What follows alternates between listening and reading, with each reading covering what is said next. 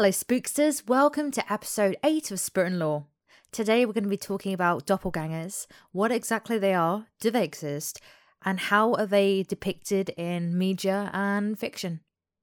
So, the word doppelganger is actually German and it means double goer, and it refers to a wraith or apparition that casts no shadows and is actually like a replica or a double of a living person, also known as shadowed self. They were generally considered as bad omens and also bad luck.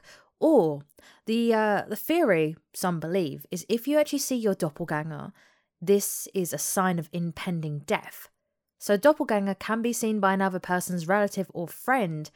They would basically see the doppelganger, and then this would be like a sense of danger or some illness that was going to happen to them.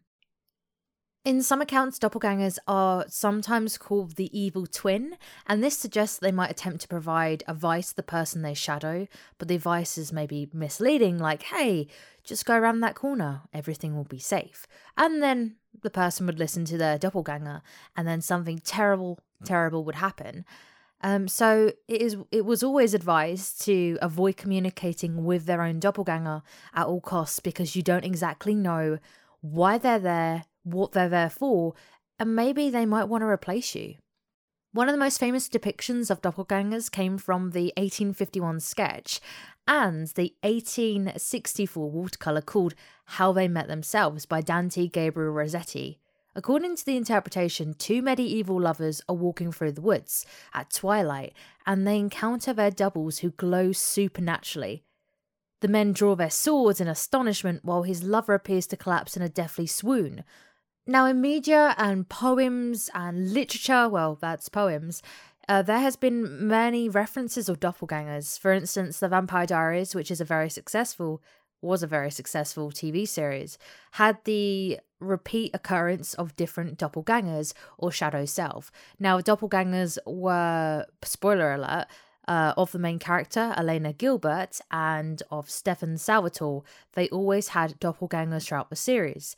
They would appear as maybe bad omens, or it would always be a bad sign whenever there was a doppelganger, because there was multiple ones in the series that would appear. Although there's a lot of cases where doppelgangers are said to be just works of fiction, there are actually a number of real life cases in which individuals claim to have met their sinister duo. Now, among the most noteworthy is Abraham Lincoln's experience, as chronicled by Noah Brooks in his book Washington in Lincoln's Time. Now, this was out in 1850, no, 1895. And according to his account, soon after Lincoln was elected in 1860, he arrived home one day and looked into the bureau mirror where he saw himself reflected in double. Lincoln said, nearly at full length, but my face had two separate and distinctive images. Lincoln noted that although the images were nearly identical, one was actually a lot whiter in colour than the other. His wife was said to be very worried and told Lincoln she believed that the paleness of the half of the dual image was a bad omen, which meant that Lincoln would serve his full first full term, but he would not live to finish his second. The subject of a double has a long history, particularly in literature and in Greek mythology, which is my favourite. Narcissus, which we actually mentioned in the last episode, falls in love with his reflection. See, you like how I did that little transition between podcast episodes? And in Gothic tales, such as Edgar Allan Poe's William Wilson, James Hogg's private memoirs, and Confessions of a Justified Sinner. Then we have other works like Elizabeth Gaskell's The Poor Clare, hey, that's my last name, which was out in 1856, and even Hans Christian Andersen's lesser read fairy tale, The Shadow. Characters are haunted and followed by their own malevolent likeness. However, the mythology of spirit doubles has far more ancient origins. So, one of the first and earliest references may have actually been in the Zavanti branch of Zora, how do I say this? Zoroastrianism. I'm probably not saying it right, but I gave it good attempt. This sect distilled the general abstract duality of Zoro, that word, into a concept of manifested twins born of a time. Now it mentions the shadow, double, and the copies. Uh, the word doppelganger isn't used, but it does reference the kind of idea of having a shadow self. Then, if we go all the way to Norse uh, folklore, it describes entities known as Vargada, ghostly beings that perceive their living counterparts, taking their places at various activities and performing their actions in advance. The spirit with the subject's footprints, voice, scent, or appearance, and overall demeanour precedes them in a location of activity, and this can result in believing they've seen or heard the actual person before the physical person arrives. This bears a subtle difference from a doppelganger with a less sinister connotation. So people from Orkney Islands in Scotland feared small, fairly like creatures called trolls, according to a legend. Trolls would give birth to children who would adapt to being sickly. Now, pregnant women were carefully guarded from the trolls, who would often steal healthy human babies and replace them with their own children, known as changelings, who would transform into exact replicas of the stolen children. Oh, that's really creepy. There's a, I'm looking at a creepy image right now of this legend, and it just shows like a demon hooved like bringing this healthy baby away and trans changing uh, the babies between each other. Oh, I forgot to mention there's another media reference in um Orphan Black, which is all about doppelgangers as well. The whole series is about doppelgangers. One of the opening scenes is the main character being at a train station and then seeing someone that looks exactly like her, but before she gets the full kind of face of her, this doppelganger falls into a train and kills herself. Now, you've probably experienced at some point or another in life someone telling you they saw someone who looked exactly like you, or perhaps they thought they knew who that person was. um, today we use the term doppelganger and we casually refer to this as a twin stranger or a random person who just happens to weirdly look a lot like people. And we also see this in a lot of celebrities looking like each other. This might be because the world of Hollywood wants a specific look, and that's why they hire some people that look exactly the same because that is the look they're going for.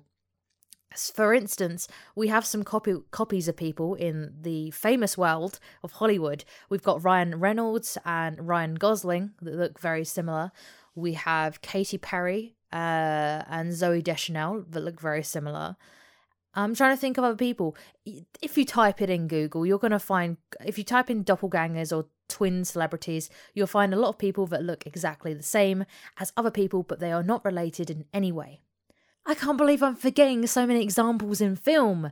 Oh, gosh darn it. Okay, so the most recent film and example of doppelgangers would be Jordan Peele's Us. He originally did the film Get Out, and I recently watched Us, so I don't know why I didn't bring that up. And then, as I mentioned, we have uh, The Vampire Diaries. We also have The Simpsons. The episode called Fear of Flying Homer Simpson is banned from entering Moe's Tavern. A man enters the bar afterwards, looking like Homer with a high hat and a mustache, claiming to be Guy incognito and he's beaten up and thrown out, and the real Homer passes by and notices rather casually that he has found his doppelganger. So it has been shown in other things that I haven't mentioned before. Now, what exactly do you think a doppelganger is? Do you think it might be maybe our um, alter ego, our shadow self? Do you think it's actually real? And then also, in scientific terms, um, there's actually a oh, what is it called? I think it's hy- heautoscopy. It's a term used um, in neurology for hallucinations of seeing one's body in at distance, and it can occur as a symptom of schizophrenia and epilepsy. And it is considered a possible explanation of the doppelganger phenomena. Now, whilst we're doing this, I want to see. I think last time I checked, there's actually some websites online where you can try to find your doppelganger. Now, would you want to find your doppelganger? Bearing in mind that there has been some words here and there that if you see your doppelganger, it's a bad omen, it's bad news. Do you think it's bad news, good news? Do you think it's real? I want to hear your thoughts and your feelings, and it's just fantastic coming back to Spirit and Law.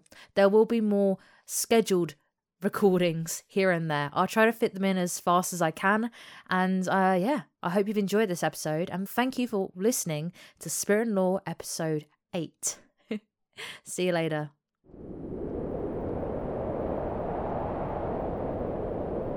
Spirit.